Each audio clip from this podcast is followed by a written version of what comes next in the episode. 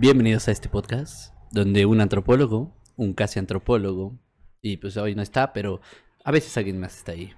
El Juanito y yo tratamos de hacer lo que oficialmente puedo decir esto, la academia no hace. Ok. Tratandi, tratar de divulgar información, güey. No necesariamente científica, pero información al final de cuentas, güey. Ok. ¿Por qué digo esto, güey? A Porque ver. hoy, e- esta semana, güey, Ajá. tuve una clase de divulgación, güey. Oh, es- excelente. Yo no esperaba esto de mi posgrado. Me lo dieron y dije, esto va a ser mi vida. sí, Perra, me toca. sí, güey, me toca. Sí, eh, Cuéntame, Galarza, ¿qué pedo? eh, Estoy intrigado. Sí, güey, es que salió de la nada esta semana y dije, wow, güey. La lectura era la divulgación de la arqueología, museología y conocimientos sociales. güey. Ok. El término central de, de esta lectura, de esta clase que tomamos, fue sociabilización del conocimiento, güey. Lo cual es algo que hemos hecho constantemente en esto, güey. Es, tratamos de recabar la mayor información posible sobre un tema, sobre un dato, investigar lo más que podamos con las herramientas que podamos o no tener, y luego dárselos a los demás, pero no como una clase, sino como si ellos estuvieran conversando con nosotros. Ok. Hay una gran diferencia, güey, entre la divulgación y la difusión. Ajá, sí, claro que la, sí. la divulgación es entre pares. Ah, ya. La difusión es para todos. A huevo, perros. Nosotros no hacemos divulgación científica, lo acabo de notar esta semana. Difundimos. Exacto. Es difusión científica. Y es labor del divulgador hacerlo, güey. Ok. El, el sí, divulgador se encarga de darle a los pares y a los otros también. Y es muy importante que se haga de manera correcta, güey. Porque si no existe este, es el- la pinche hipótesis de, de- de su artículo, cuando se fracasa en la divulgación y en la difusión, el sentido de la, de la ciencia no existe. No existe la ciencia si no se difunde ni si no se divulga. sí. Ok. Cuando tú haces simplemente un proceso de darle a, lo- a la academia más información, no pasa nada. La ciencia ahí se replica como conocimiento que nadie más puede tener y que nadie Exacto. más va a alcanzar, güey. El objetivo de la ciencia es mejorar la vida de las personas, de toda la humanidad. Yo creo que la mayoría de científicos dicen es que quiero hacer un cambio para que el mundo sea mejor. Es mejor para el humano, lamentablemente, pero muchos biólogos también dicen, pues también para el resto de especies. Sí, claro. Muchos arqueólogos dicen para el patrimonio que ya existe. Muchos de cualquier enfoque científico te van a decir, es que quiero que el mundo sea mejor en este es- aspecto específico. Pero si el científico solo no puede dictaminar el rumbo del mundo, güey, necesita que todas las personas formen parte de esas activi- actividades, güey. Si tú no agregas a las personas a tu actividad científica, no sirve Sí, de nada claro. lo que haces, güey. Y ahí dije, what the fuck, güey, esto es maravilloso. El, el vato dice que el divulgador es un traductor. Ajá. Y esa es la cosa más maravillosa porque el vato dice, esto es como cuando el antropólogo trata de explicarte la cultura de otro a ti. Ajá. Ah, bueno. Y yo así de, güey, sí, Sí. por eso se me hizo tan interesante, güey. Solo trato de, de traducir lo que la ciencia hace con mucha intensidad, güey, y con mucha habilidad y demás. A la gente que le sirve, güey. Exacto. Y es que, por ejemplo, aquí podemos ligarlo un poco con lo que hablamos el capítulo pasado. Que si no lo han visto, vayan a verlo. Crisis ambiental. Crisis climática, crisis, de de ricos. ricos. Estuvo bueno porque, como lo mencionas, eh, la ciencia trata de hacer mejor la vida de- del ser humano, ¿no? Y pues ya, bueno, ciertas ciencias, ya otras también eh, le dan un enfoque de no solo el humano, sino el entorno y todo lo con lo que se relaciona, seres vivos en sí. Pero pues una parte de ella se enfoca en el desarrollo tecnológico, ¿no? En hacerlo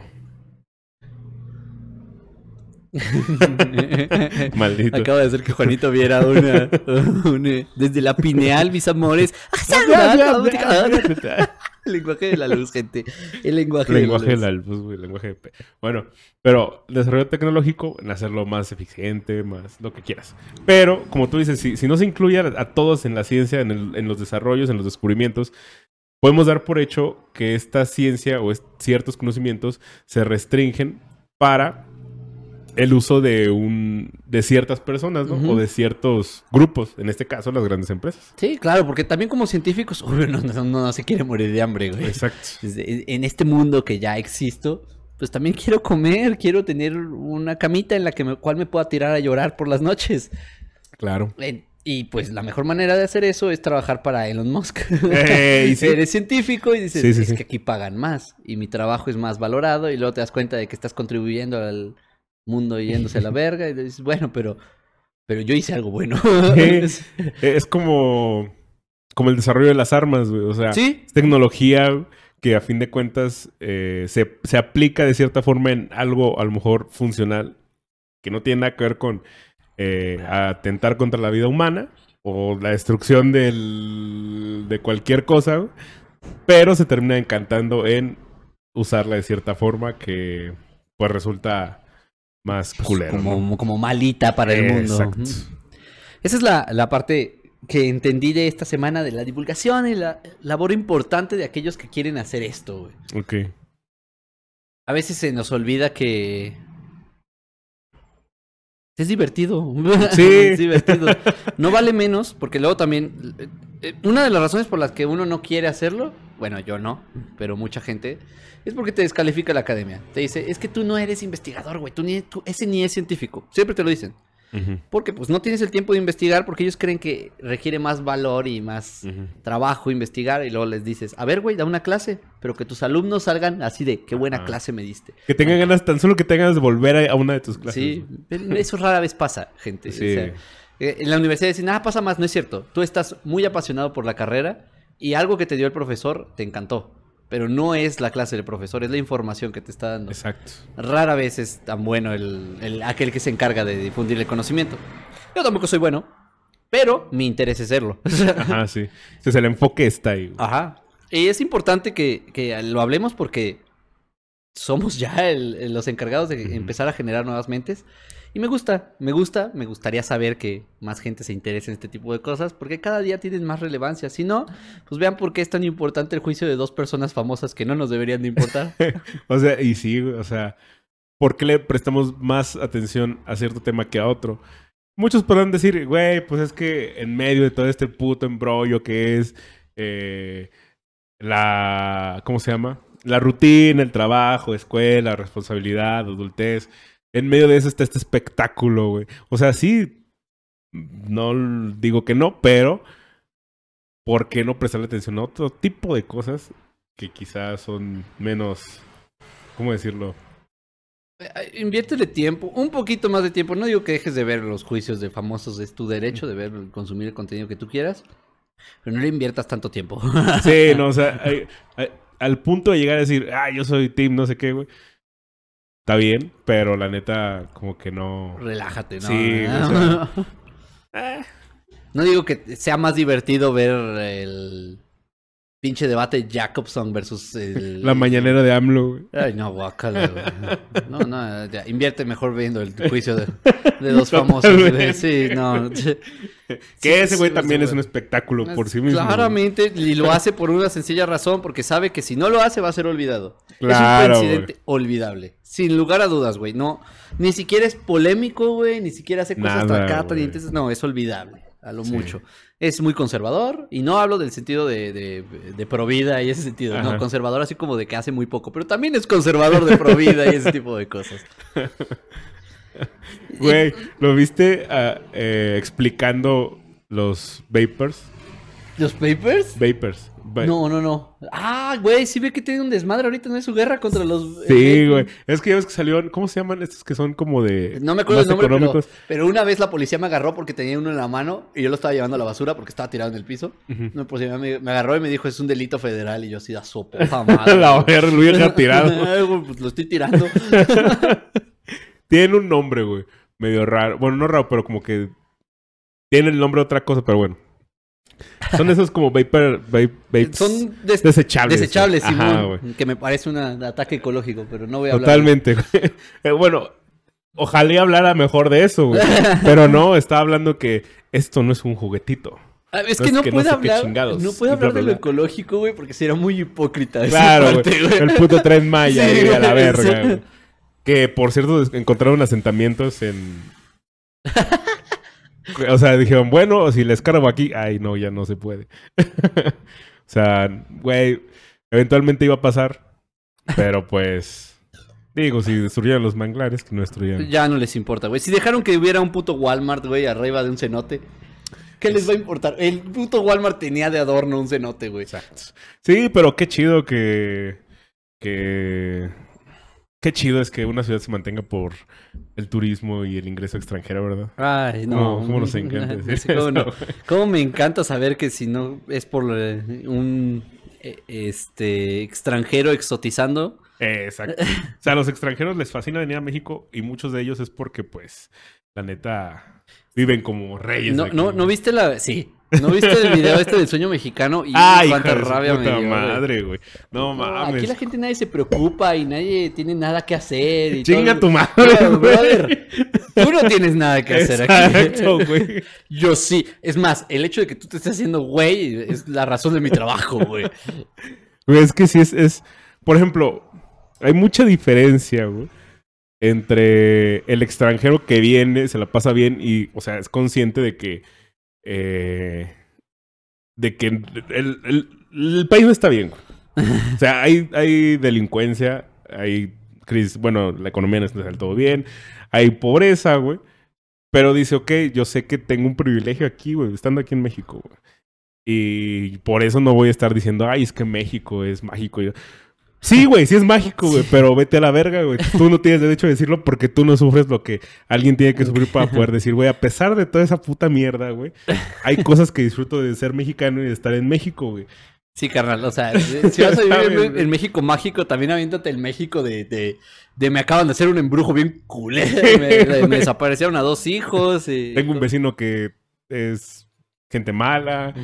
Esas cosas, Me güey. gusta cómo solo tenemos miedo a decirlo porque evidentemente somos mexicanos y no somos unos caucásicos sujetos que vienen solo de vacaciones. Sí, porque de, de no ser así estuvimos hablando de otra forma muy distinta. Masking, ¿se llama? Masking, sí, güey. Güey, se- Masking, güey, esas cosas. Esto suena a drogas duras. Sí, de hecho, sí, güey. Yo, yo conocí un masking y dije, qué chingados. ¿Te estás Dije, instalando pues, una cinta, güey? Sí, de hecho, se, se me dije, pues ha de ser como un tipo de, como LSD, güey, pero, pero raro, o sea, más, más fuerte, ¿no? Algo así. Perra, quiero de... Dame 10, no, güey. Me Pero- toca. Pero sí, de hecho dije masking, güey. Ya dije, ah, son babes, pero son desechables. Está bien. Bueno, y al final de cuentas se está peleando el gobierno federal contra pinches camiones, güey. Sí, es- Pasaron tres al mismo tiempo. Cuatro, güey, al mismo tiempo, güey. Esos dos iban juntos. sí, güey. Cinco, un tercero ahí. ahí, ahí, ok. Adiós, señor camión Ruta 10, como siempre. En nuestro gobierno federal peleándose contra los vapeadores como si eso fuera un problema real. Exacto, güey. Ah, bueno, así funciona nuestro, nuestro gobierno. Pero hoy quiero hablar de otras cosas. Hoy no me quiero quejar del gobierno per se. no sé si el gobierno tenga algo que ver porque no he investigado lo suficiente sobre su posición acerca de este tema. Pero la verdad es que desde donde yo lo he visto, para mí él sí ha cometido este... De esto de que vamos a hablar, güey. Hoy, gente, vamos a hablar de un término que se está empezando a poner de moda en México. Lleva 10 años hablándose en Estados Unidos, lo cual me hace ver otra vez que México está un poquito lentito en los debates sociales. Hoy vamos a hablar de la apropiación cultural. ¿Qué es, cómo opera y, y las consecuencias que tiene este, este concepto, güey? Eh, esto tiene algo que ver con... la eh, este capítulo se parece en, en narrativa al de positivismo versus positividad. Va a ser cómo se usa versus lo que es. ok. Vamos a hablar de la profesión cultural, güey. ¿Has vivido? Has... Bueno, no, no sé si a ti te han dicho, güey. Pero, ¿has visto a alguien a quien se le haya acusado de apropiación cultural? Yep. ¿Quién? ¿Cómo fue? Por ejemplo, he tenido conocidos que, por ejemplo, han visto personas que se hacen rastas, güey.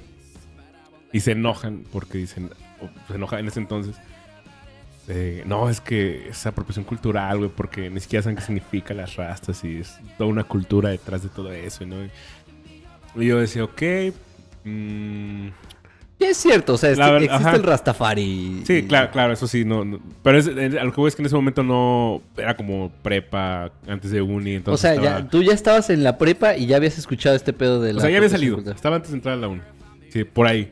O sea, ya, ya no era tan común que alguien hablara de eso, pero sí tenía como unos conocidos que veían ese tipo de cosas. Y ya decían acá. Ajá, es que no, es que es apropiación cultural. O también otras de las veces que, que fue ya en la uni, un poquito empezando, cuando compartieron estos posts de que una marca de moda carísima de París Ah, sí. eh, usó modelos eh, unos, unos diseños ahí, ajá, Sí, de- en su de ropa, ¿no? en su Ajá, ropa. exacto. Y... Y diciendo que eran de autoría. Ah, exacto. Esa es la parte importante. Llegaremos, llegaremos a ese pedo, porque hay una diferencia. Yo también en la prepa, eh, la primera vez que yo vi algo de eso fue alguien que se estaba poniendo este el gorrito quechua de, de Sudamérica. Yep. Es- De los Andes. Sí, de los Andes. Y no estoy hablando del que tiene bolitas, que es el que se comercializa, sino otro que, que va más como las identidades indígenas y Ujú. eh, quechuas. Quechua, Sí. exacto. sí. Y, y, eh, pues el vato venía de Perú y se compró uno y dijo, me lo voy a poner. Y andaba por la vida y todo el mundo se le fue encima, güey. Es como, no, esa es apropiación cultural, güey, que esa no es tu cultura, que es cómo te atreves a aportar la indumentaria de otra persona. Y el primer pensamiento que vino a mí fue, es que carnal, está escuchando, en, ese instante estaba escuchando a la persona de Daddy Yankee. Ajá. Y dije, pero no es mexicano Daddy Yankee. Y me dice, ¿eso qué? Y yo, pues yo creo que sería apropiación cultural porque ni de huevos el reggaetón nació en México. Ok. Y eso hay que reconocer los mexicanos. Claro, Estamos ¿no? muy lejos del, del origen del reggaetón. Aquí nomás es porque somos el público más cercano a Estados Unidos, ¿eh? Exacto. La única razón por la que somos importantes para el reggaetón, porque no hay escuela de reggaetón en, en México. No, para O sea, nada, no, Puro no. Puerto Rico y Caribe. Pues Caribe, güey. Sí, o sea, la, la identidad caribeña eh, y centroamericana es muy Sí, intensa mucho. en las cuestiones de reggaetón.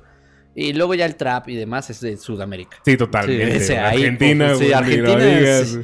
Son ¡Trueno! una meca. Sí, son una meta. ¿Escuchaste el último álbum? Está Uy, muy está bueno. rico. Está muy, muy rico. A mí me gustó. Hay uno que tiene una canción súper chaira que me encanta, güey. Es de mis canciones favoritas ya.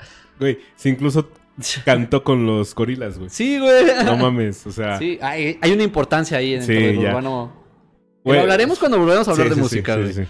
Pero, pues en ese entonces le estaba diciendo, güey, reggaetón ni es mexicano, güey, tú lo escuchas. Yo no veo que estés acá diciendo, apropiación cultural. Y la mamá me dice, no, no, no, no, no, porque aquí es algo que está hecho para exportarse. Y yo, se lo vendieron, güey. Sea como sea. Se lo vendieron, o sea, no es como que él haya llegado y se robó, no es como los pinches hippies que se roban el peyote del norte de San Luis Potosí. Exacto. No, no, no, no. Un es- saludo. Sí, un saludo a todos los que lo hicieron. Chinguen su madre. Este, Desde el foro de Pláticas Líquidas, uh, chinga tu madre. Desde lo más sólido de pláticas líquidas. Exacto. Eh, pero sí, o sea, se lo vendieron, por lo tanto, él no se apropió, lo está usando. Claro. Y puede ser que tengas razón en algo que dices. Definitivamente el güey no entiende su cultura, no entiende su historia y no entiende el significado del objeto. Definitivamente no lo hacía porque pues el güey era, lamento decirlo, pero si viajó a Perú, tienes que reconocer que hay que ser riquillo para hacer ese tipo de Sí, cosas. más, más estando en la prepa, ¿no? O sea, de, de huevos no viajas porque tú tienes dinero por intercambio de estudios, güey. De No, no, huevo no, tus papás sí. se van a, a otro país, te llevan, güey. Sí, sí, lo llevaron sus papás a Perú y, o sea, el- ojalá fuera solo eso, o sea, el vato se aventó un tour sudamericano. Ah, no. Sí. O sea, llegó a Chile, se fue a Argentina, pasó a Brasil y de ahí a Perú y Ah, todo, qué todo envidia, todo el desmadre, ¿no? Porque era muy evidentemente rico. Ok. Yo jamás lo juzgué por ello porque a mí no me importa. o sea, sí, te- voy a juzgar a tu familia por acumular capital, pero pues tú qué, güey, tú eres Sí, un individuo dentro del sistema engrama, todo este engramado de gente rica y pues no me importa. Eres un preparatoriano igual que yo, eres igual de idiota que yo en ese entonces. Pero en cierto punto dije, pues la verdad es que si no entiendes, güey, hay que reconocer ese pedo, güey, te va- Sí, claro. y te vale pito. Esa es una parte importante, güey. Que no le importaba, güey. El güey dijo, pues me lo compré allá, güey. Y pues yo también pequé. Yo no fui a Uruguay a comprarme un mate, pero me lo trajeron. Se fueron de viaje, no mis papás, aclarando. Era un sujeto conocido y trajo un mate y pues yo tomo mate. Me gusta tomar mate, güey. Un día debería de tomarlo aquí en pláticas líquidas porque me hace que el cerebro me funcione más rápido y demás. Y, y entonces esta gente ya estaba en la uni, güey, igual que tu historia, güey. Y la gente le está diciendo, no, es que me gusta tomar mate y fuck, güey. O sea, traía mi matecito. Ajá. Y me dicen, eso es apropiación cultural, Galarza. Y yo, uy, no. Y menos ahorita, ver, cabrón. Sí, deja güey, tu porque- café ahí. Sí, exacto, güey. Mira, güey. Al Chile, cuando estaba en la prepa, tuve raciocinio como para decir, pues no es apropiación cultural porque se la dieron, pero en la pinche uni ya habíamos leído, güey. Ya traíamos un badaje teórico que nos permitía conceptualizar este pedo. Y le dije, la discusión aquí no es si me estoy apropiando de la cultura de la otra persona o no. Lo que a ti te molesta es que la consuma. Sí, y puedo estar de acuerdo en lo que dices. Te puede molestar que consumas la cultura ajena porque ¿Por qué la cultura es un producto de consumo? Ese es un problema. Pero de ahí que me digas apropiación, güey. Es mucha la, la, la brecha es, es, es un poco ancha. Ajá. ¿Has visto en internet cómo se les van? Son funas, güey. O sea, Sí, o sea, total. Güey, pues ahorita bueno, no, no he visto que lo funen. Pero, por ejemplo, Cristian Nodal acaba de hacerse un tatuaje, el tatuaje serie. Ah, sí, sí vi, ¿verdad? Estoy aquí en- Ajá, cruzando sí. la cara. Sí. Entonces, eso, güey. No, yo no he visto que lo funen, güey. O sea, mm, solo se subió la noticia. Y bueno, también, sinceramente, tampoco me he dado el tiempo de leer. No te, de- aparte, Cristian Nodal ahorita trae un feuda con el J Balvin. Sí, todo, ándale, sí, güey. O sea, a la gente le importa, tema, más, sí, la- Sí, le importa güey. más la pelea estúpida de J Balvin. O de nuevo. Otra vez. Pero vean el detalle que la gente está pasando por Ajá. alto, güey. Se acaba de hacer un tatuaje en la cara. Ajá. ¿Y, y por qué? A ver, explícanos, Frank. Frank. Frank. Juanito, eso, esa es otra persona Está pensando grande. en ti. Sí. Eh, que no, güey. Está jugando TFT y creo que me da asco, güey. Pues, o sea, la, la nota que leí, el par de notas que leí decía, no, pues, eh, subió la foto, ¿no? Y se ve- veía el, tatuaje de los series, de ahí una, es una etnia de Sonora. Y decía en entrevista que, pues, no, pues nada más fue, conoció a los series ahí en Sonora, vio su, su marca, ¿no? Le explicaron, pues, más o menos qué era. Y le gustó y pues se la tatuó y ya es la historia.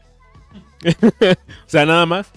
Entonces, pues digamos que le gustó eh, el, el diseño, güey. Y a lo mejor lo que le explicaron Ajá. los Eri, que no sé que le hayan explicado porque no lo especifica. Al menos en las notas que leí.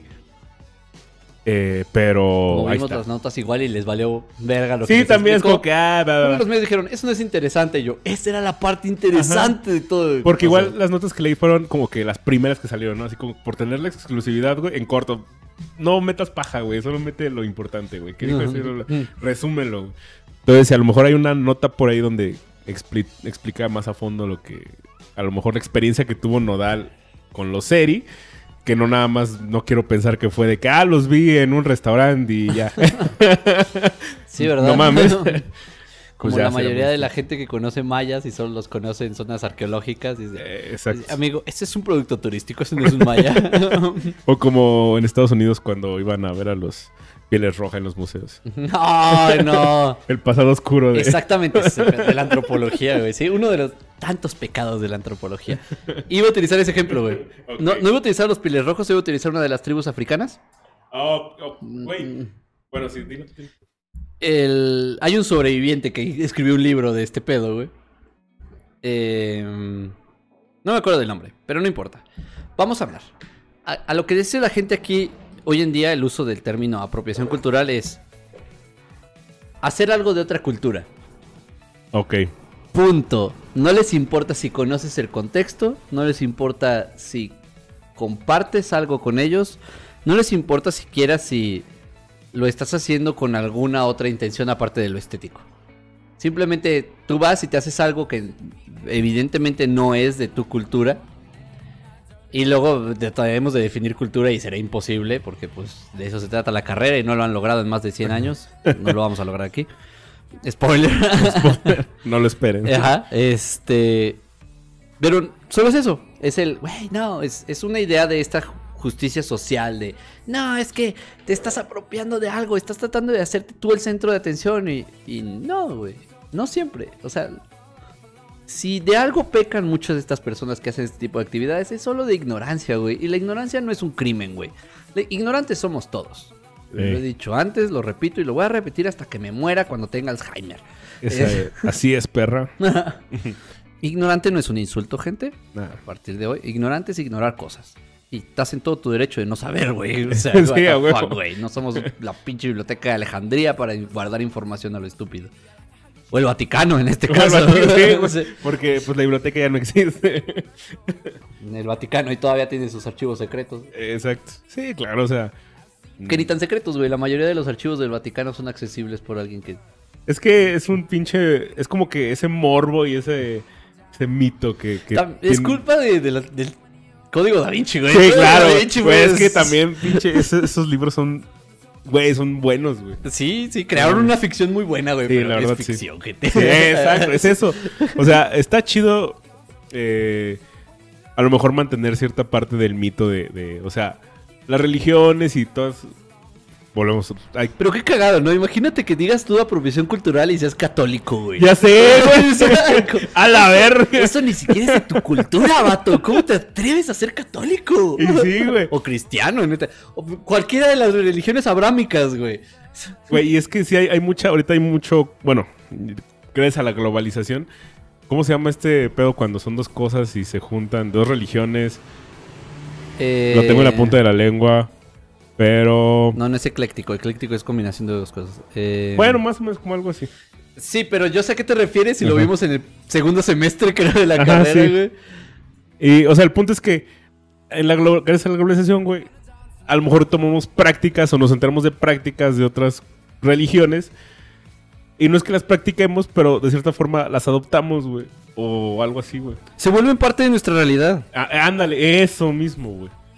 Exacto. Y bueno, nada más para acabar la otra idea. Sincretismo.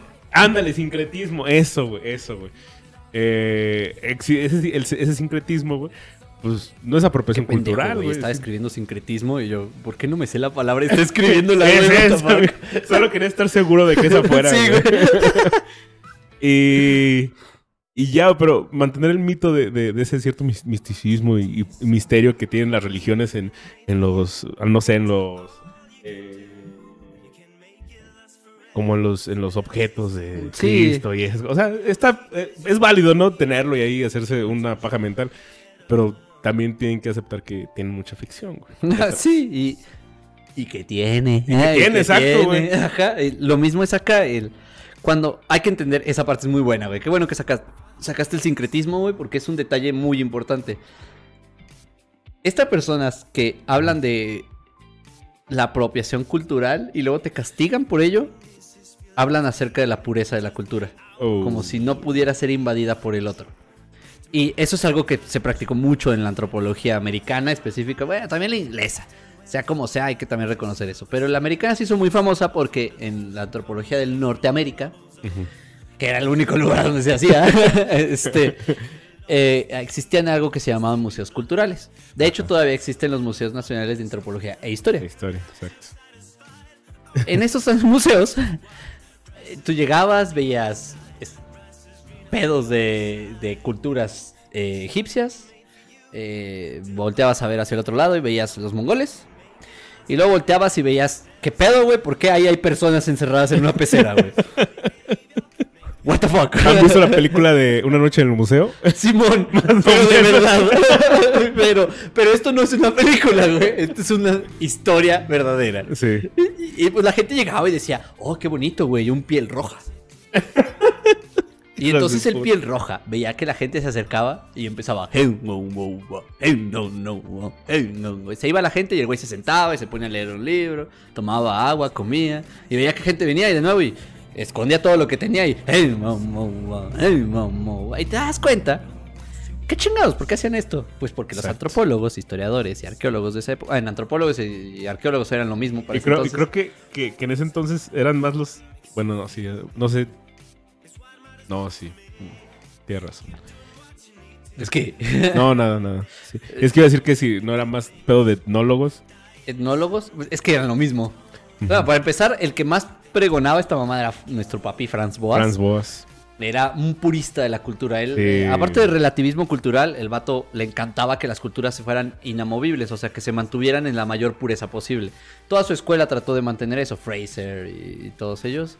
Este, pero ahí hay un problema. Creer que la cultura es pura, que es una entidad permanente, inamovible, es un error. Es un error, no puede funcionar así porque, como lo dijimos, las personas conviven con otras personas. güey. Exacto. En el instante en que esta persona indígena, sea quien fuera, eh, este, nativo americano, si fuera de los Inuit, si fuera de los piel roja, si fuera de cualquiera, piel roja está, es, es, es, etnofo- ¿cómo se llama eso? Es, ¿Cómo se llama? Eh, no, no es xenófobo. Eh, Es, sí, sí es xenófobo. Ok. Sí, sí. bueno, va- es que sí, sí tienen la connotación eh, despectiva. Sí, sí, piel roja sí es, sí, va por ese pedo. Whatever. no volveré a utilizar el término. sea como sea, estas identidades convivirán con alguien y al convivir con ellos, pues entonces va a haber una correlación de, ok, esta es mi realidad como Inuit y esta es tu realidad como persona del nuevo mundo que llamamos nuevo mundo. Y pues compartes realidades. Y Ujú. al final de cuentas su cultura no se va a mantener, güey. ¿Cuántas veces no hemos visto? Incluso cuando hablamos de Hugh Glass, Ajá. esa, esa vez, que los, estos nativos americanos utilizaban armas, güey. Claro. Se defendían con armas, ¿no? No utilizaban solo tomahawks, que eso es algo que nos Exacto. han inventado. Es como. Y también los usaban. Es- ajá, pero no, no era. O sea, al momento de que existe otra cosa, se adecúan a eso, güey. Pues ellos dijeron, mira, yo sé que el tomahawk te va a matar, yo sé que el arco te va a matar, pero el chile, tu pinche palo con balas es más eficaz, Sí. güey. Lo tomaron y lo hicieron parte de su cultura. Y esa es la parte interesante, güey, lo que llama sincretismo. Cuando estas dos culturas comparten, ambas culturas tienen el derecho El de derecho tomar de de la tomar otra. otra. Esto quiere decir, la mayoría de las cosas que nosotros hacemos, sabemos sobre acampar, acampar hoy en día, cualquier persona, scouts, Ajá. eh, medievales. Bueno, medievales a veces replican cosas europeas, pero whatever. Gente que sabe acampar, esa- esas técnicas de acampado, de hacer rodear con piedras, hacer hoyos, no son europeas, güey. No, para nada. Son de nativoamericanos, güey. Obvio. Un europeo cuántos se han acampado. sí, y- Bueno, a lo mejor. las- bueno, tiene sí. sus propias formas, güey. Cuando tú ves un europeo ajá. acampando, está muy diferente su preparación a la de nosotros. La de nosotros se parece a ese. Y ese es el punto. Nosotros ignoramos un saber por exotizarlos. Ajá. Por decirles, ah, es que ellos tomaron de nuestra cultura, pero no somos capaces de reconocer que nosotros tomamos de la de... Somos de esa, ajá. Eh, luego te acuerdas y dices, ah, sí, yo digo chocolate. Y en el instante en que tú dices chocolate, es un proceso sincrético, porque es español y es náhuatl.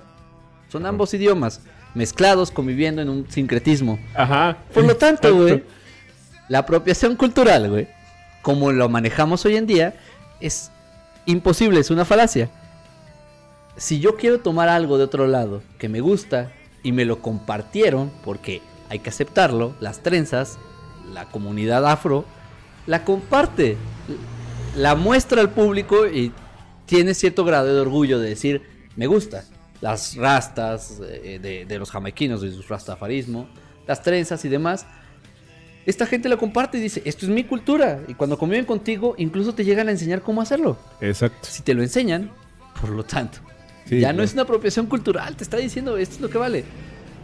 Y por ejemplo, bueno, volviendo un poco ahí en cuanto conviven dos culturas, incluso el mismo Franz Boas hablaba de el difusionismo, y él en sus... hay- hay- hubo dos cosas que, que sí, como que decía, ah, este güey está chido, y que he tomado de referencia después para hablar con otras personas. Lo primero que decía, güey, el purismo, no, la raza pura no existe, güey, porque él mismo decía, con, en su tiempo lo probó con estudios de que siempre hay inmensa variedad, eh, cantidad de variables, inevitablemente siempre hay una mezcla de lo que quieras. Por más mínima, siempre hay una mezcla, siempre existe. Eh, ah, Y- antes de, Ajá, hay que aclarar, Fran Boas es, era un geógrafo Ajá era geógrafo. y, y- y se formó como todo un geógrafo alemán. Alemán, exacto. Este. Y el vato se formó con toda esta escuela evolucionista, porque era alemán, Sí, de donde la- ellos consideraban que existía un proceso evolutivo de las culturas en el que todos vamos a buscar a ser europeos. Lineal. Sí, lineal, es lo que llamamos evolucionismo lineal. Franz Boas termina de estudiar en Alemania, llega a Estados Unidos y dice, todos esos güeyes son unos pendejos. güey". Y aquí saca esta tesis que tú Ajá. estás planteando, güey. Porque hagan de cuenta que, bueno, igual y luego podemos hablar de eso más a fondo, pero hagan de cuenta que ese momento las ciencias sociales era de que, bueno, con lo que leo en este libro, supongo que las culturas de ese lugar son así. Ah, Y porque se nunca chingó. iban. Sí, porque nunca iban. Eso sí, sí, si un día les interesa, mándennoslo. O sea, y de todas maneras lo vamos a hacer. Sí. pero mándenlo porque sí me gustaría hablar, güey, del desarrollo de la teoría antropológica. Sí, güey. Y Pero lo, lo vamos a hacer, güey. Pero bueno, al- a lo que voy, el difusionismo, Fran- lo otro que decía, ah, este güey también. Franz Boas decía, güey, como ya lo dijo Galarza, lo explicó perfectamente, las culturas entre, o sea, defendía que la, el autor de una idea o el descubridor de una cosa no existía, güey. O sea, no existía el, el- el crédito individual. Ajá. O sea, de, de que, ay, a mí se me ocurrió la invención de la flecha. Sí, el individuo no existía porque era colectivo. Exacto, o sea, eh, las, las ideas nacían a partir de necesidades y las necesidades podían nacer en varios lugares al mismo tiempo o en diferentes momentos, pero no porque uno fuera antes que otro tenía mayor credibilidad que el otro o era más importante. Simplemente eres de que explicaba de que las ideas nacen gracias o, o los desarrollos tecnológicos nacen gracias a necesidades. Las necesidades están en todo el mundo, güey.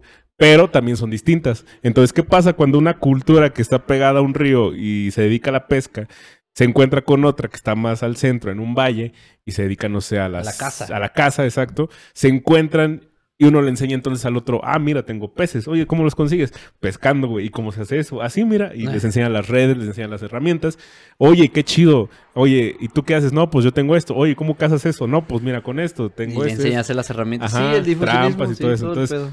Como dijo Galarza, es una cultura aprende de otra, se enseñan y entonces cuando se separan y se van cada quien a chingar a su madre a su casa, uno se va sabiendo hacer trampas para casa y otro se va aprendiendo a hacer redes para pescar. Sí, Y maravilloso. se chingó. Perfecto. Y entonces le vas a decir a esa cultura, ¿eso es apropiación cultural, hermano?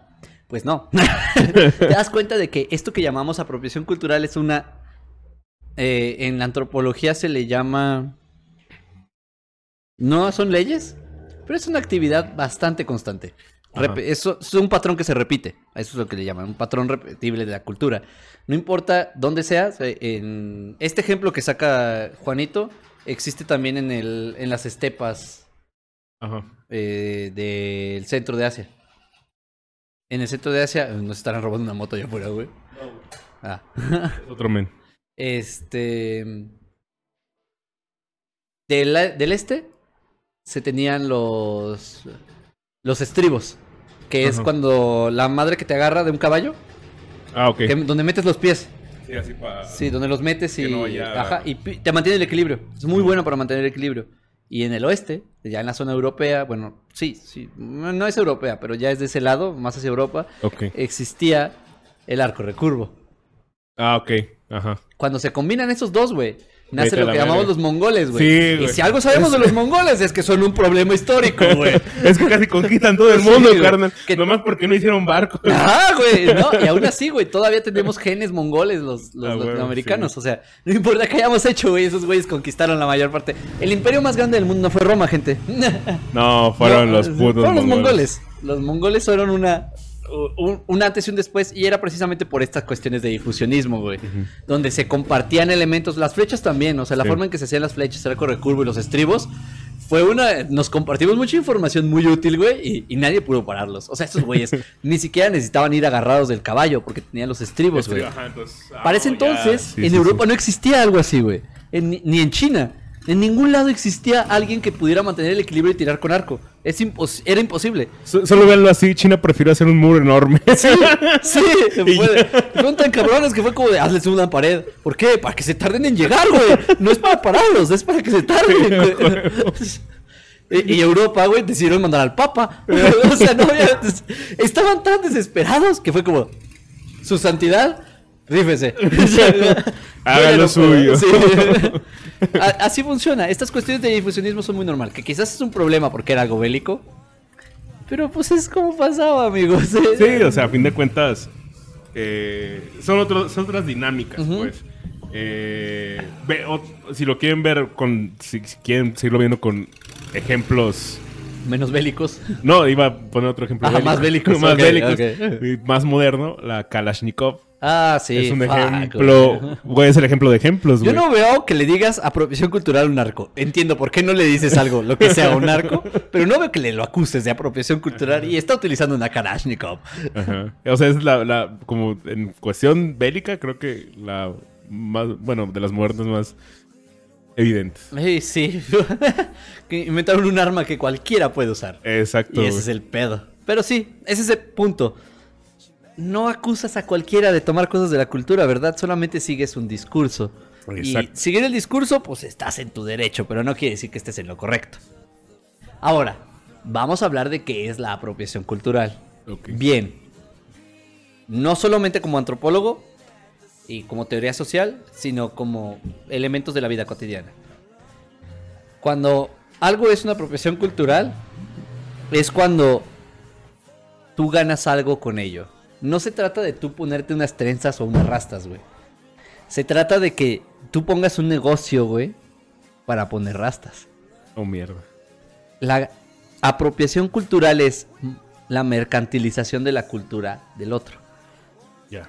Y digamos cultura del otro a esta serie de tradiciones, saberes, conocimientos, entendimientos de la realidad, a lo que llamamos ontología, filosofías, eh, todas esas cuestiones, hasta tecnologías y formas de vestir y demás. Todo eso es lo que llamamos cultura. A veces. lo que llamamos cultura nosotros, los científicos. A ver, a ver, más despacio, cerebrito. Estás diciendo que este güey que viene de Holanda a hacerme, a venderme un viaje de ayahuasca, está haciendo apropiaciones culturales. ¿o qué Efectivamente, hermano. O este sujeto gringo que te va a decir, te voy a enseñar a viajar en peyote y tú, a ver, para empezar, el peyote ni crece en tu país. Qué verga contigo. Sí. Y, y en segundo y no menos importante grado, ah, mira, se saltó un frame justo cuando pasó. Huevo. Eh, este, what the fuck, güey, ¿por qué quieres ganar dinero, güey? O sea, ¿qué- ¿a qué viene esto, hermano? ¿A ti no te costó aprender este pedo? ¿Por qué a mí sí me tiene que costar? que no que tú muy buenas vibras y la Sí. chingada y espiritualismo y la verga, güey. De algo tiene que comer uno, hermano. La herencia de sustanciosa de mi padre millonario, güey, no es suficiente para mí. Págame 10 dólares. Y te enseñaré cómo tener un trip en... Vete a la verga. Sí, ya. Ese es el punto, gente. La apropiación cultural es la mercantilización de la cultura, por lo tanto, no solamente es ganar dinero, es ganar estatus. Exacto. Y apropiación es ese estatus aplicado a la otra cultura. O sea, decirle, Exacto. yo soy tan negro como tú porque uso rastas. Eso Exacto. es apropiación cultural porque te estás queriendo ganar un estatus que no te pertenece. Tú no entiendes lo que es ser negro, tú no entiendes lo que es vivir la negritud y mucho menos entiendes de dónde viene la razón de las rastas y de las trenzas y demás. Si alguien se las pone porque dice, pues se ve bonito, no es apropiación cultural, güey. Y repito, va a pecar de ignorante. Solo no va a saber de qué va el pedo, por qué se hacen, o qué significan. Pero no tiene nada de malo. Y deberíamos dejar, por favor, una cosa muy importante para mí es dejar de castigar a las personas que hacen este tipo de actividades. Ah, claro. Porque miren, yo traigo el cabello gris y definitivamente no, mi cabello no es gris. Eso no me hace apropiarme de la cultura de nadie, porque nadie tiene el cabello gris, güey, a menos de que seas un Exacto. anciano. Pero nadie me está diciendo que es apropiación cultural. A menos que se encuentren con alguien que use trenzas o rastas y sea estúpidamente racista. Ajá. Ahí sí sí. puede, ahí sí es válido decir, no decirle apropiación cultural, pero mínimo Es decir- hipócrita. Exacto. Es o hipócrita, güey. es O, que le guste el rap, güey, y diga, ah, a mí me encanta el rap. Se pone a rapear, güey. Y le dice, ay, pero es que los negros, toda su música fea y es de.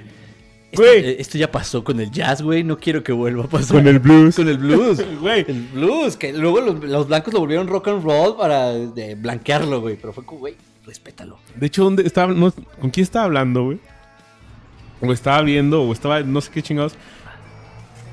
Pero, ah, no, estaba viendo un post de, de- pues salió el tráiler de Pinocho live action. Bueno, y estaba viendo unos comentarios en una imagen donde pues, el, hada, el hada azul es, pues, hace una, una actriz afro. Mucha gente. Ok, pero había un güey que decía algo así como que sí, me sorprende cómo a los blancos les siguen molestando cualquier cosa así. Incluso desde el blues, no aceptan que el blues es hecho por negros.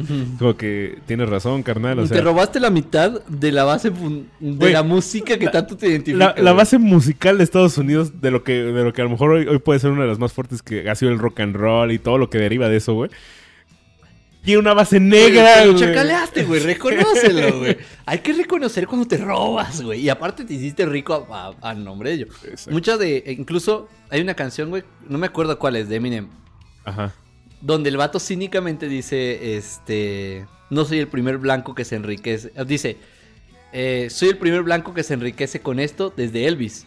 Y toda la gente dice: Ah, Elvis, el rey del rock and roll. Ese gran artista que es. cu-". Y le robaste la mitad de tus rolas a James Brown, güey. Reconoce ese pedo. Histórica. No sé si es una deuda histórica. Porque yo no tengo ni la posición ni el derecho de hacer ese reclamo. Pero definitivamente yo puedo reconocer y decir, para empezar, el pasito que tanto identifica a, Elvis Presley. a Elvis Presley se lo chacaleó muy severamente a James Brown. James Brown, sin hacer algo que tuviera que ver ni con el blues, ni con el ni con el rock and roll. El vato estaba haciendo soul. Sí, ándale, sí, y- y güey. aparte de todo, él y su banda se inventan el funk. Sí, güey. Están en Es, su propia bola. Y es feliz- un pedo güey, musical ahí muy grande, güey. Sí, es- está en su felicidad el, el James Brown, pero te das cuenta de que dices, hijo de la... Cuando comparas las presentaciones de, de uno con el otro, dices, ahora, ahora, ahora. ¿Qué está pasando aquí, Y güey? uno puede decir, ah, es que uno llegó antes que el otro y demás. Sí, pero tú sabes, porque Elvis Presley lo dice, pues que él veía a James Brown en vivo. De, ah, güey. Solo por, o sea, ahí, ahí tomas en cuenta decir, oh, reflexionas y dices, claro, ¿qué va a tener más relevancia? ¿Un negro haciendo ese paso? No, para nada, solo nos reiremos de él. Oh, mira, un blanco haciendo lo mismo, claro, es magnífico, hay que hacerlo es todo, Dios, sea, él sabe bailar. Es- Exacto. Oye.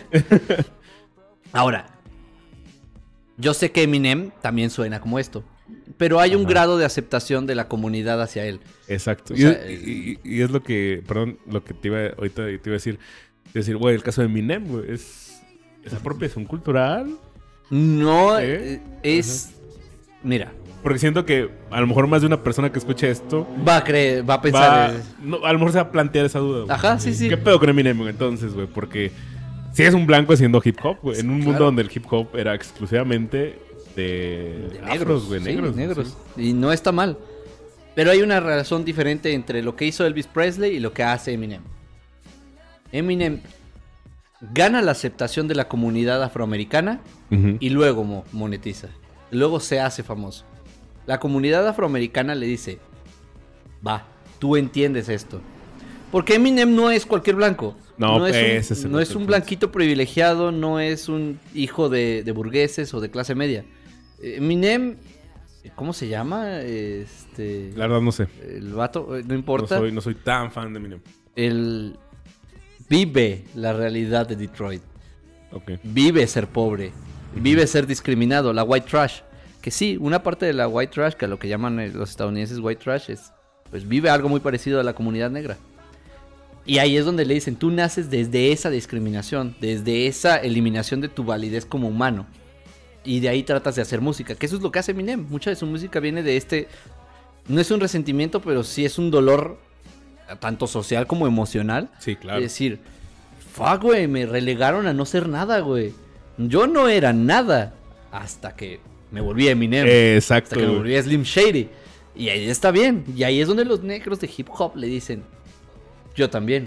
Yo Exacto, no era claro, nadie, güey, o yo era, hasta que era Dr. Dre, yo era alguien. Exacto, Dr. Dre, güey, Jay-Z, güey, todos esos güeyes eran unos, eran, eran, un, eran unos delincuentes más ante los ojos de Estados Unidos, güey.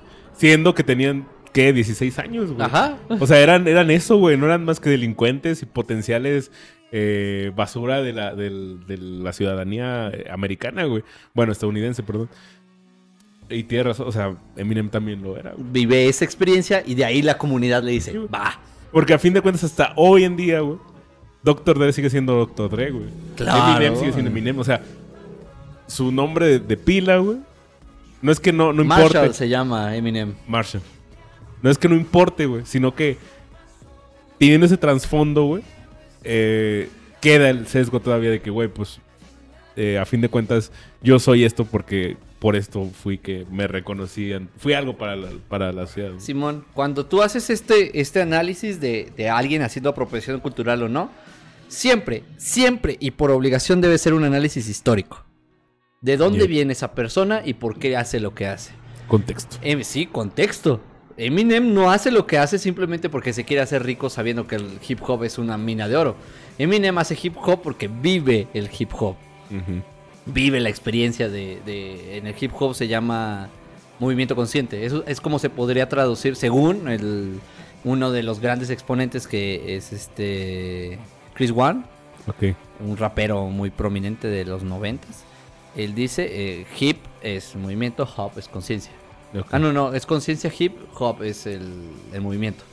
No hay hip sin hop. No hay movimiento sin conciencia de ello. Parte importante de lo que hace a Eminem ser parte de esto es, es tan consciente de la realidad que experimentó y que mucha gente experimenta y lo traduce en su música que ya es parte de. Cuando tú te pones unas rastas solamente, o unas dreadlocks, que no es lo mismo que unas rastas, No. este... No eres precisamente consciente de ello. No. Solamente lo haces porque es un estilo estético. Exacto. Y está bien. Está bien. O sea, estéticamente te puede gustar eh, y también te da autoestima, que es algo que también lo vale. Sí, claro. Estoy a favor Y de lo ello. vale mucho, güey. Te puedes sentir bien contigo mismo, pero también tienes que ser consciente y no que sepas todo el pedo, sino ser consciente de que no sabes qué estás haciendo. Y no está nada de malo. Repito, la ignorancia no es una... Es lo contrario a una virtud, que es una como un- una... ¿Defecto? Sí, un defecto. Sí. No es un defecto ser ignorante, solo es eso, una cosa. Ignoras algo. sí, ignoras algo y ya. No lo sabes. Pero por favor no trates de ganar dinero con ello, no trates de ganar estatus con ello, no trates de ganar algo con eso. No digas, ah, soy más persona, soy una persona mucho más consciente y políticamente correcta solamente por tratar. Y eso, güey, también porque, por ejemplo, también tengan en cuenta que el estatus también es decir, güey, es que yo uso estas ropas porque yo estuve en tal lado, güey, y estuve ayudando a esos niños indefensos y bla, bla, bla, bla, bla, bla, güey, cállate la verga, güey. Porque la neta, cuando haces, cuando quieres ayudar a alguien, güey, no lo haces para después hablarlo y platicárselo a alguien, ¿sabes? Sea, lo haces porque... Que por esa mera necesidad de ayudar, bueno, no necesidad de Como sí. pues, ayudar, güey. Sí, o sea, ¿sabes? solidaridad. Ándale, eso. güey. Entonces, porque hay gente que se va a vivir esas experiencias con otras, en otras culturas y bla, bla. Muy Con la- antropología del siglo XX. Exacto, güey. Con la finalidad de decir, a lo mejor, bueno, no tiene nada de malo contar tu experiencia, está bien. Pero ya cuando dices, es que yo fui benevolente. Y la Sí, ya so- bla, bla. y, y decir, asumirte como uno de ellos. Exacto. Porque es un problema muy, muy severo. Ah. Eh, Se, se asumen como una parte de esa cultura que están tratando de emular, güey. que- Exacto. Y dices, Porque es un problema de antropología decir, es que, que lo, no, no sé si estoy equivocado, pero cuando Clifford Geertz dice, güey, el problema del antropólogo eh, es que cuando va una, a una cultura quiere sentirse parte de esa cultura, sí, sí. que sentirse como uno más, pero tiene que entender que jamás en la vida va a ser parte de esa cultura. Por más aceptación que haya Exacto. de ellos hacia ti, tú no los aceptas a ellos. Porque tú ya eres algo, ya eres otra cultura.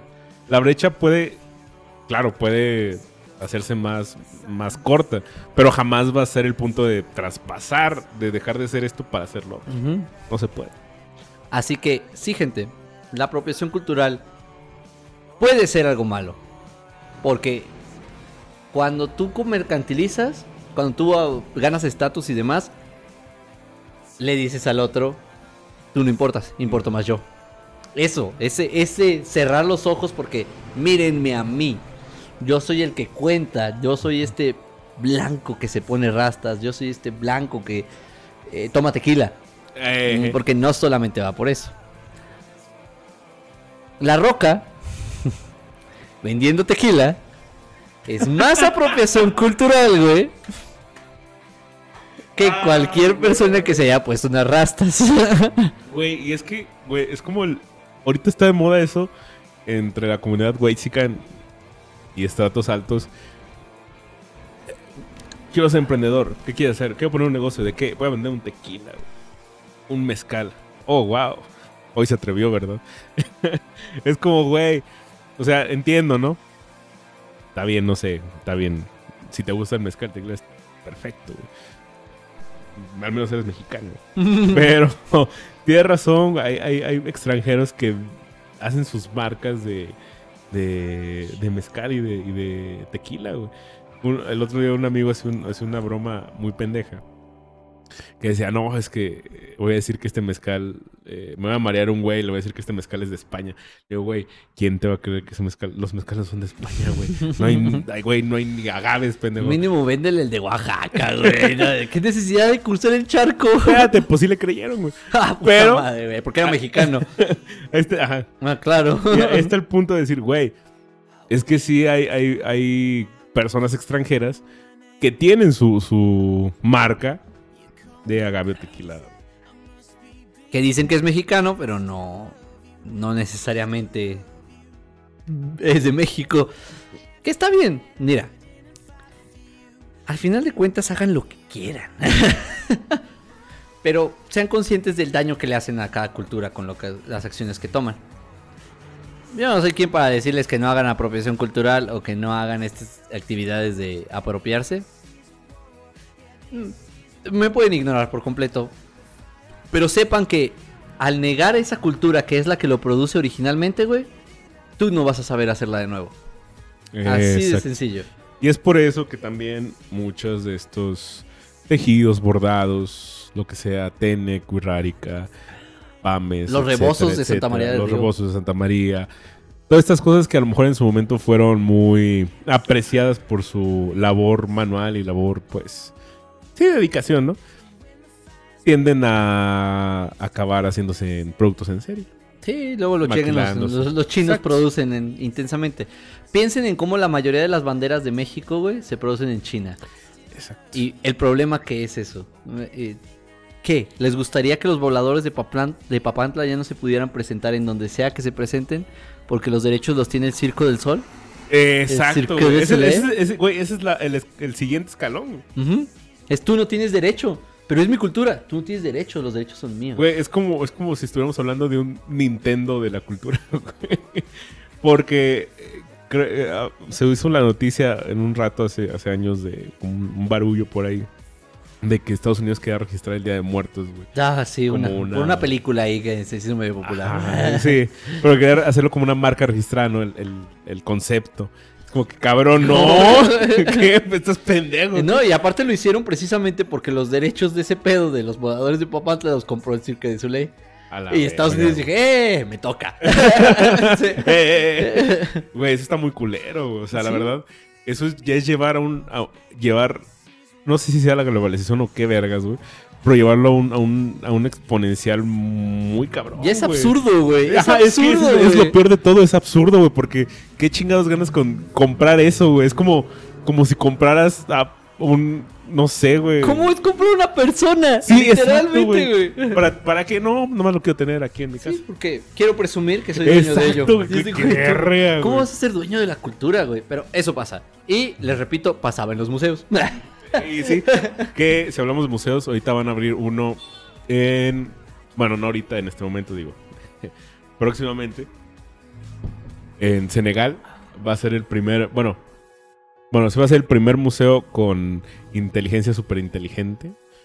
Eh, en Senegal. en Senegal. Pero pues va a tener eh, cosas de las de las etnias africanas. Ya, pero sí va a ser. africana, güey. Güey, gracias. eh, por primera vez en la historia escucho a África teniendo un, un Un museo, museo. de África, güey. Sí, güey. Porque todo lo que sabemos de África lo sabremos por Inglaterra y Francia, ¿eh? Exacto. Y sí, o sea. Ahí están los problemas. Totalmente. ¿Cuánto dinero no- gana el Louvre? El Louvre. El que- Louvre. eh, sí. El, el que todos maman y, y etcétera, etcétera. Louvre. ¿Qué? ¿Vieron Black Panther?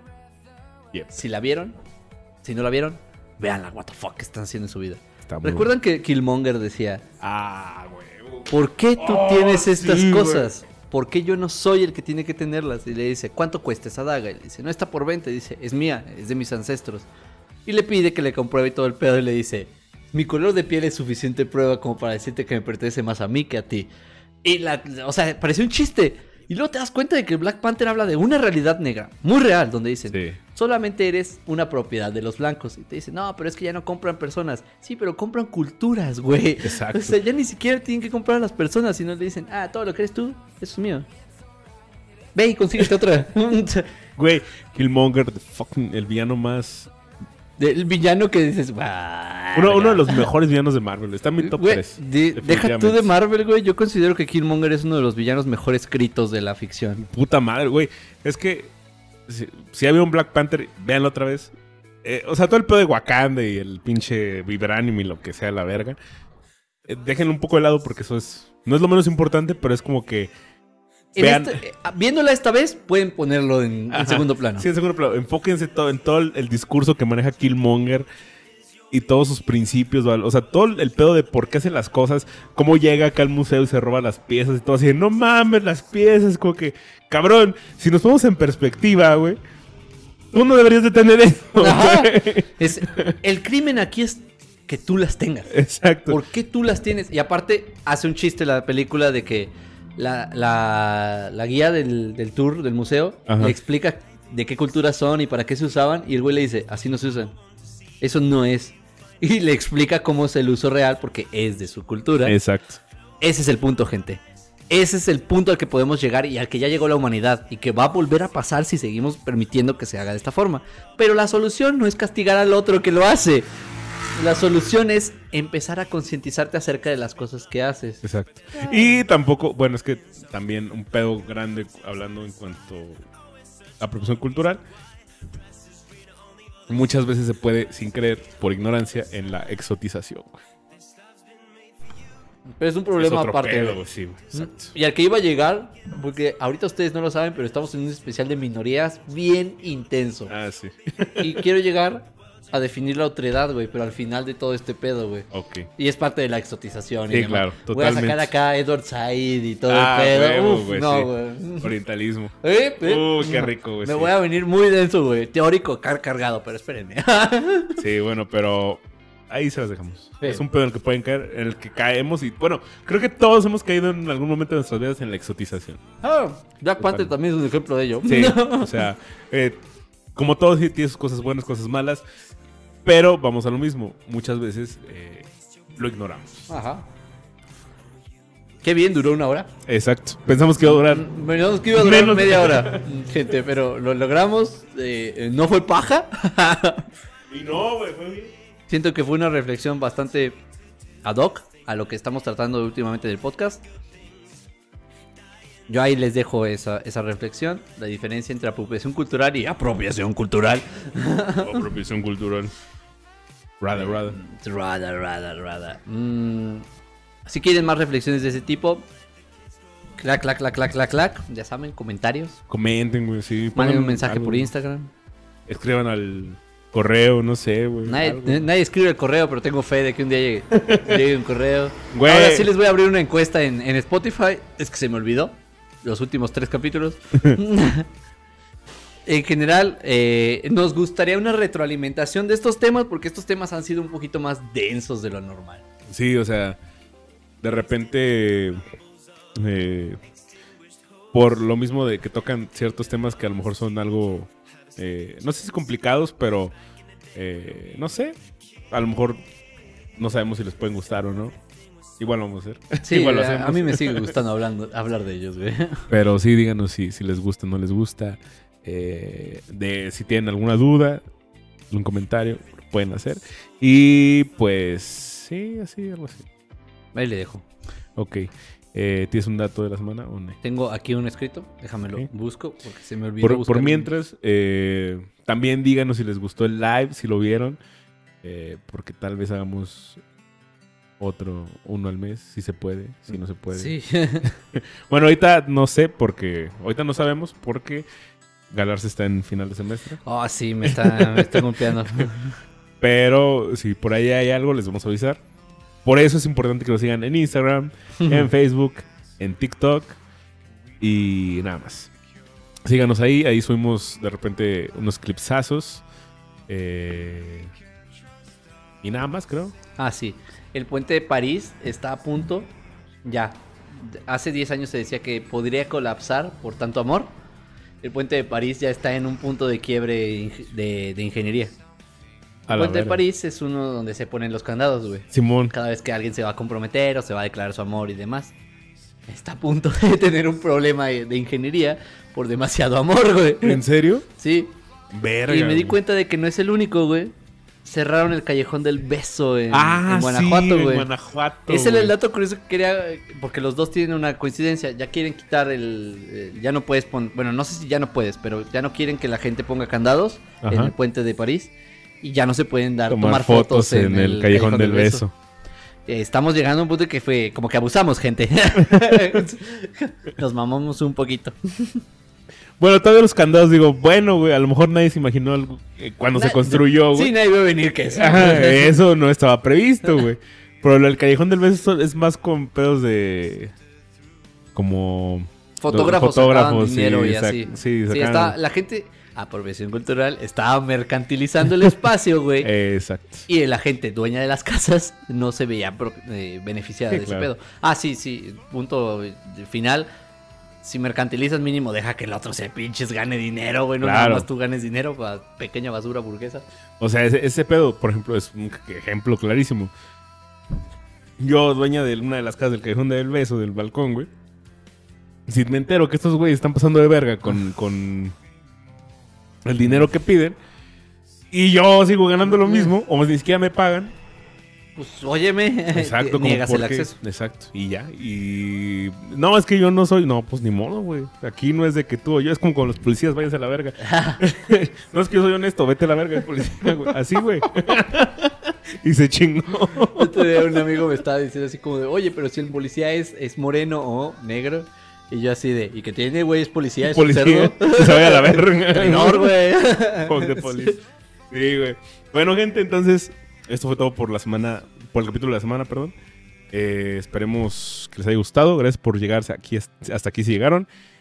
Y nos vemos la siguiente semana hablando de. Pues ya veremos de qué Sí, podemos ya hablar. veremos. Sí. Pero ahí nos vemos. Yo fui Juan Yo fui Galarza. y nos vemos en la próxima.